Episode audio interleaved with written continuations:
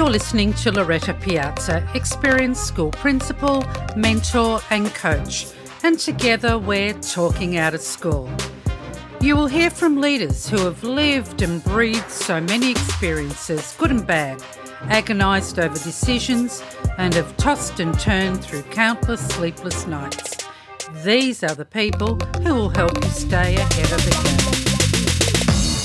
I don't think there's one principal in Australia who hasn't heard of the Principal Health and Wellbeing Survey, given that it's been around for more than 10 years. Every principal I know completes a survey every year. What makes this survey particularly valuable is the fact that each participant receives in depth feedback in relation to their own personal health and well-being immediately after completing the survey. Professor Phil Riley, the initiator of this survey, is my guest today. He shares insights into how he began his career in education, then transitioned into the field of psychology. We also discuss how the survey came into being and the impact of the principal's work on health and well-being. Hello, Phil. Welcome to Talking Out of School. Hi. Can you tell us a little bit about yourself? Um, well, I was a teacher for a long time, and then I was a principal for um, quite a long time. And uh, then, well, let's step back. When I was a teacher, after about four or five years teaching, I realised I didn't know anything about how kids learnt. I knew I did this sort of dance at some point. They did these other movements at some point, and then one day they would know something that they didn't know the day before. And I kept thinking, what is going on here? I don't really understand. So I went back and trained as a psychologist um, it, at night in between, um, you know, all the other things I was doing, and realised that I'd learned a whole lot of things in my psychology undergraduate degree that I should have been taught as an undergraduate teacher, and um, and then sort of that led to leadership positions and became a principal, and uh, had a big falling out with um, the school I was at and decided that I was ready for a career change. I was probably actually a bit burnt out, I think, too, at the time. How long, how long were you a principal for? I was principal for about five years, sort of acting and, um, yeah, about five years. And um, the school that I was at was going through a lot of turbulence at the time, as a lot of schools do, of course. Um, and anyway, the opportunity arose to to take a break, and I, I had been starting my PhD uh, a, year or so before that all happened. Actually, probably a couple of years before that happened, and um, was offered some teaching at the university. And I thought, okay, time for a change. And then went and did that and really liked that. And uh, one thing led to another around that. And the PhD kind of really focused me on the teacher student relationship and how crucial that is to the functioning of schools. And then it sort of looked at it that um, expanded to staff to staff relationships, leadership to, you know, when there's a power imbalance, all of those sorts of things, and just got fascinated by all of that. And um, we won a contract. I was at Monash at the time, and we won a contract to do provide mentoring support for all of the newly appointed principals in Victoria. And I had been developing this mentoring program through my PhD, um, and had got to know a lot of principals around Victoria through that program because they'd all come to, and these were very experienced principals. I think the average age of the average level of experience of the people who I'd worked with previously in this program called Mentoring Matters was 27 years experience. So, you know, working mm, the kind yeah. the cream of the cream in a sense in Victoria and um, got them back to do the mentoring of the new principals when we won this contract at Monash.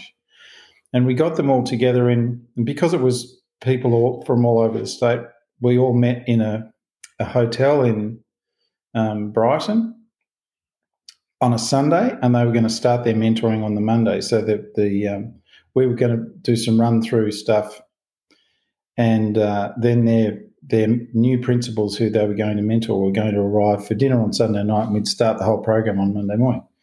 Anyway, in the breaks, all of these principals were talking about, oh my, the person I'm going to mentor is so young. I don't think it's going to last. That, that you know, the job is so hard now. There was really a kind of outpouring in in all the breaks between our sessions of how tough the job had become.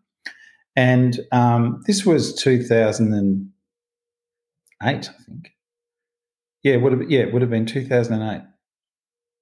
And I, I was really you know, because I'd been out of schools for a while at that stage and um, had thought, you know, well, I knew things were tough, but it, things seemed to be a lot worse.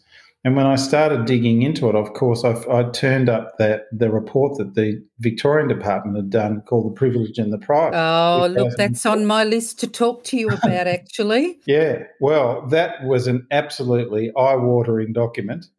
Um, and I thought, why has nobody done anything about this? And in fact, you know, four or five years later, the situation seems to be worse rather than better, and yet nobody's done anything about it. And I was chatting to various academics and other people, and they said, look, the only way you're going to get this out um, and acted on is to get it into the media, and the only way you can do that is to have it researched independently. And um, round about that time, I won a, what they called a Research Accelerator Award at Monash, which was, you know, they picked their um, what they thought were their up and coming good researchers and gave them a, a, a, head start in terms of money to do a, a, substantial research project. And so that's how the principal Australian Principal Health and Wellbeing Survey started. So it was fun, funded by Monash, and we, you know, the rest um, led from there all those years ago. So the first Principal Health and Wellbeing Survey was in 2011. Yep. So it took me a year to work out all the principal organisations.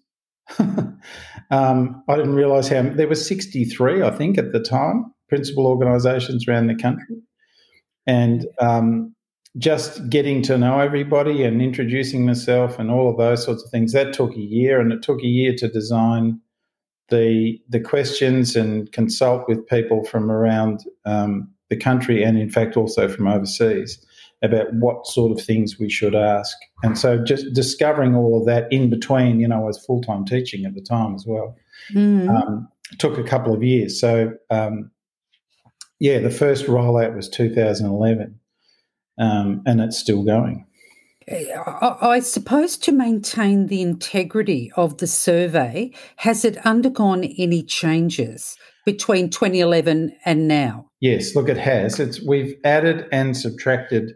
Look, it's a very long survey, and that's one of the criticisms, of course, of it is principals are busy, and you're asking them to spend probably nearly an hour completing at least the first time they do the survey, and um, probably 40 minutes or so for subsequent years. But we've been um, really careful to use the most robust instruments that are um, generally accepted around the world as being the, the best um, self report measures of occupational health and safety. And um, that has been um, a, a, bone of contention amongst the research team because really, we, you know, we'd all much rather ask far less questions um, to get significant answers. But of course, then the the veracity of the of the research is not mm. so so good. We're we're branching at the moment into the area of artificial intelligence to um, mine through all of the answers that we've got f- through so many um, people's responses, various countries now, and um, multiple years of uh, responses to try and see if we can um, come up with ways of with using modern technology to help us ask less questions but still be um, confident in the answers that we're, we're getting back, which will make it easier for principals. And um, yeah, you know, so it's it's this is early days, but I've got a very smart set of um, researchers who I'm working with at the moment mm. who are um, very keyed up into in this area, and they're looking at that. Yeah. Despite being a fairly lengthy survey, there is a very high participation rate. Yes. And there's a very high return rate, which is sort of extraordinary in general research terms. We get, you know, 90 plus percent return rate. And that's unheard of in, in ordinary um, research where you're using surveys. People go, yeah, I've done it once, that'll do. But because we give very detailed feedback, and that was one of the things that I was very uh, keen on when we first started, that the individual should get something for their time. So everybody who fills out the survey gets um, a very detailed report about their own personal health and well-being yes. and their occupational safety. Yes. Now, you mentioned the privilege and a price. Yeah. Now, that was released in 2004. Yeah. And I remember doing that survey. and I also remember remember having a conversation with my colleagues and asking, where the hell has that survey and the results gone? We haven't heard anything. And then we heard on the grapevine that the results were so damning that the department decided not to release the results for some time. Yeah. So they came out in 2004. And yes. um, and they went up on their website for about ten minutes, I think, and then they took it down again. So they said they could release it, but luckily I was able to get a copy of it. Yeah, I, have actually got a copy of it too because I used it for my own research. Mm. But um, I think something like um, 50% of the principals who filled out that survey said that they'd had a medical diagnosis attributable to their work. Yeah. So it was either I don't know, headaches or, you know, whatever it was. Yeah. And the other really interesting thing that I thought that came out of that survey was that 93% of principals considered themselves to be educational leaders but in reality, 80% said that they were managers. Yeah. So what's changed from 2004 to now? Very little. The problem with departments of education and probably departments of all sorts of things, transport, health, all of those, is that they're full of um, people who don't understand necessarily what the job involves. And you wouldn't expect them to clearly, but they they don't tend to be people who are inquisitive and want to listen about how the job works and how we could make things better. They tend to be more command and control type people. They're often lawyers because they're dealing with legislation and policy, you know, at a, at a high level. And there's nothing wrong with that, except that you need some educators to explain what the ramifications of these policies and, and changes to legislation mean. So, in in some sense, things haven't changed much because of the way the whole departmental system works. I mean, to, to do very well in the public service, you need to spend your time in education, transport, and health to get to Treasury. and Treasury is where, you know, the big aim. And there, there was a time in Victoria where there were a lot of school based people in the department at pretty senior levels. And in one sense, that was a good thing. In another sense, you know, that's led to all sorts of other difficulties because they probably weren't as skilled as they could have been in other areas that are important to running a Department of Education. But in terms of what it's like on the ground, I think things have gotten worse because parents, particularly, um, are far more aware of their rights but they're not nearly as willing to own up to their responsibility for bringing up their kids. That's very nicely put. um, and so it, it, creates a lot of conflicts that are, um, we've just seen basically exponential growth in offensive behaviour over the life yeah. of the survey.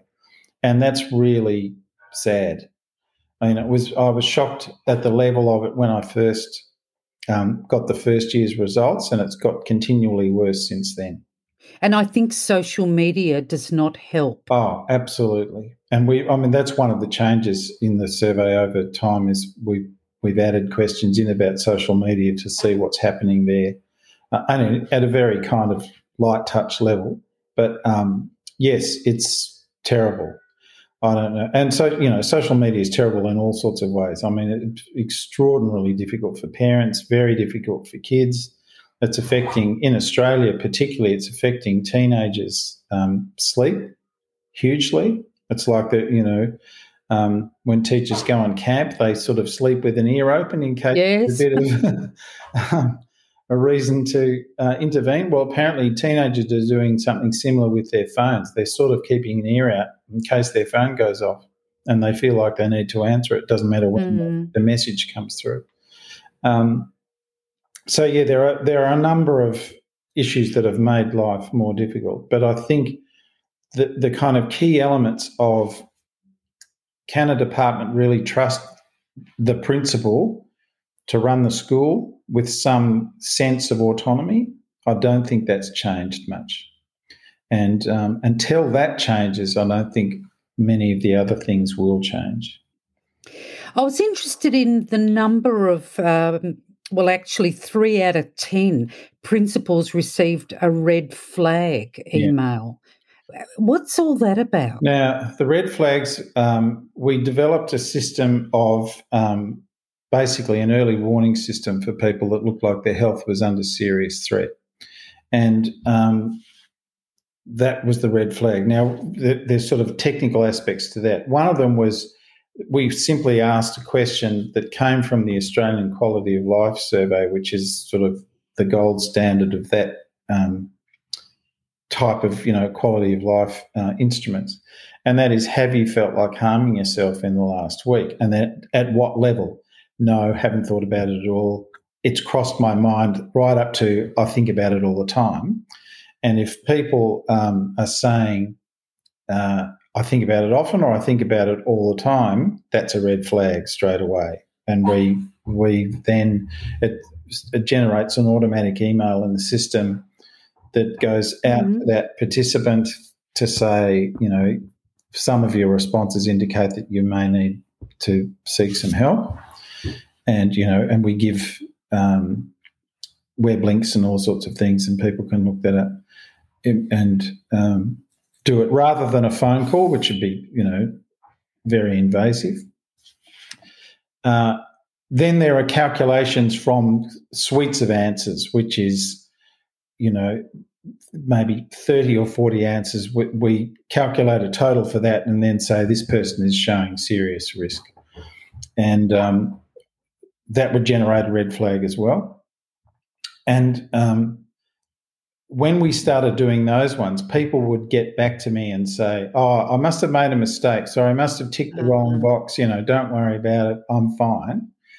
And um, I got suspicious about that. And so the, the Australian Quality of Life Survey had been um, normed against a number of pop, clinical populations as well as the general population. So one of those populations were women with postnatal depression and Vietnam veterans with post traumatic stress disorder, um, and various other ones. And the the pattern of responding for those two groups, particularly women with postnatal depression and um, Vietnam vets with PTSD, was exactly the same pattern of responding as these principals who were saying, "Don't, no, no, it's not me. Everything's fine. Just change my answers," which means they were in denial about how bad things were, or you know, potentially. Mm. And um, so we've um, probably over the years become more proactive about saying, you know, we strongly recommend that you take these results and discuss them with your GP. And um, I've had lots of feedback over the years from people. Often they would get a red flag and say, actually, I knew I was in trouble. I'm going to do something about it. Thank you very much. Or I didn't know I was in trouble, but thank you. I will go and discuss this with my GP.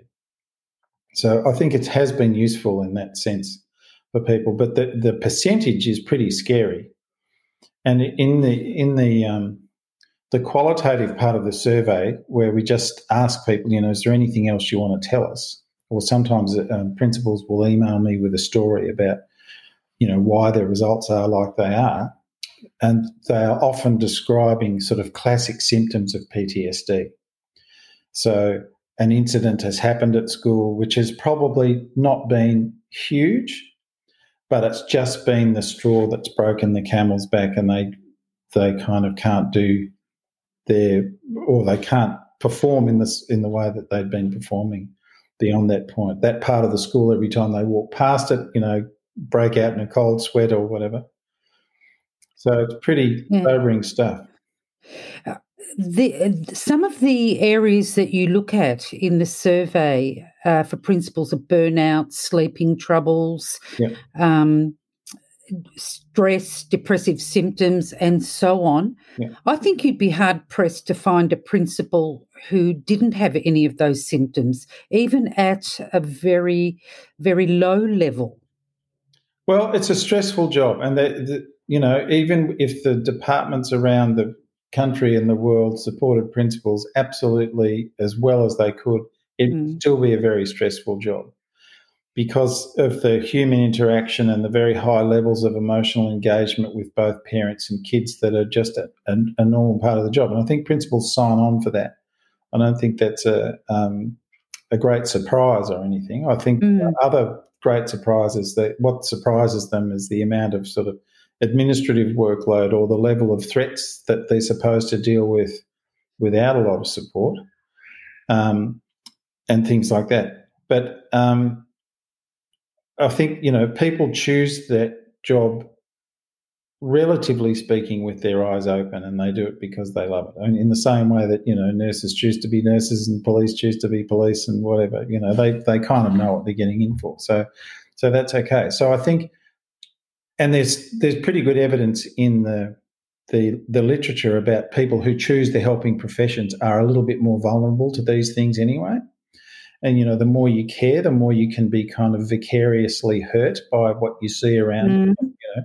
There wouldn't be a principal in the country that hasn't heard terrible stories of kids lives outside of school and things and who feel for them and want to do more to help them and yet you you know you can only do so much so you're right that, that i think there would be some elements of that in everybody why is it that experienced principals, and you know, we're looking at 21 plus years experience, they've actually got lower levels of burnout and stress? What's going on there? Um, that's actually reflected in the population at large too. That happens to everybody. It's a function of age.